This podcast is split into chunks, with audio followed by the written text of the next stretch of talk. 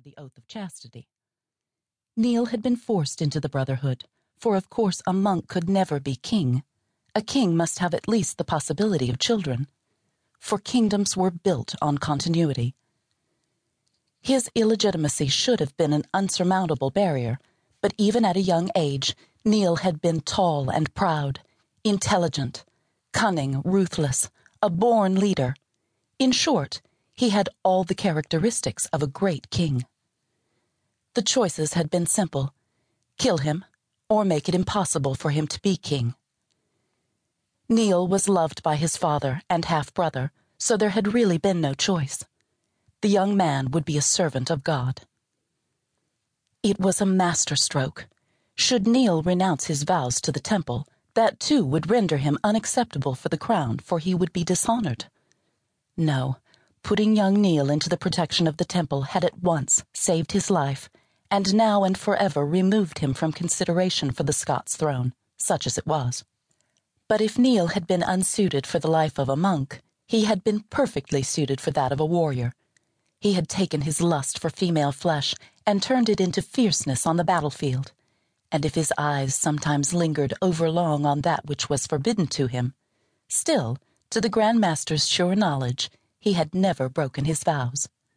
He was a man of his word. That, and his fighting ability, was what had finally convinced de Charnay to choose Niall as the next guardian. And though the Grand Master was the head of the order, de Charnay was undoubtedly the most powerful knight. Moreover, de Charnay had borne the responsibility for the safety of the treasure for many years, and his was the final say. His choice was Niall of Scotland, and Valcour agreed wholeheartedly.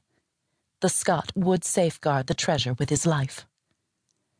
Take them, Valcour whispered now to that bent black head, feeling the younger man's bitter rage and knowing no way to ease it. No matter what happens, the treasure must never fall into the hands of others. The Brotherhood has devoted itself to the protection of our God and his followers, and we must not falter in our duty. The cold stone floor was hard beneath Niall's knees, but he scarcely noticed it. His thick black hair, cut short as was required, gleamed with sweat despite the chill of the underground chamber. Steam drifted from his body.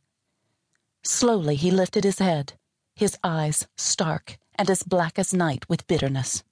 Even now? he asked, the bite of betrayal in the deep, softly burred tones of his voice. Valcour smiled thinly. Especially now. We serve God, not Rome. Methinks the Holy Father has forgotten there is a difference.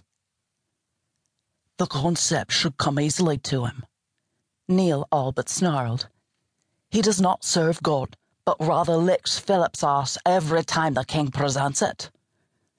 His night dark gaze wandered over the collection of artifacts that had been spirited out of the temple in Jerusalem more than a century before. He studied them and felt his bitterness growing. Good men had died horrible deaths protecting these things. The King of France and the Holy Father were so intent on stripping the order of its more earthly treasures, of gold and silver, but the Brotherhood's secretiveness centered around these things rather than mere gold. Oh, there was gold aplenty. Niall had it.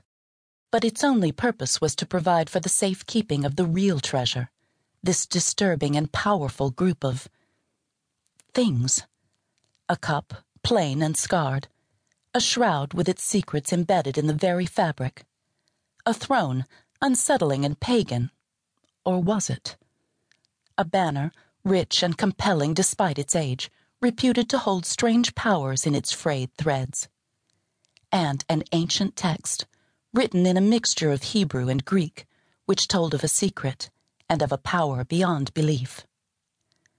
I could go back, Niall said, thinking of the text.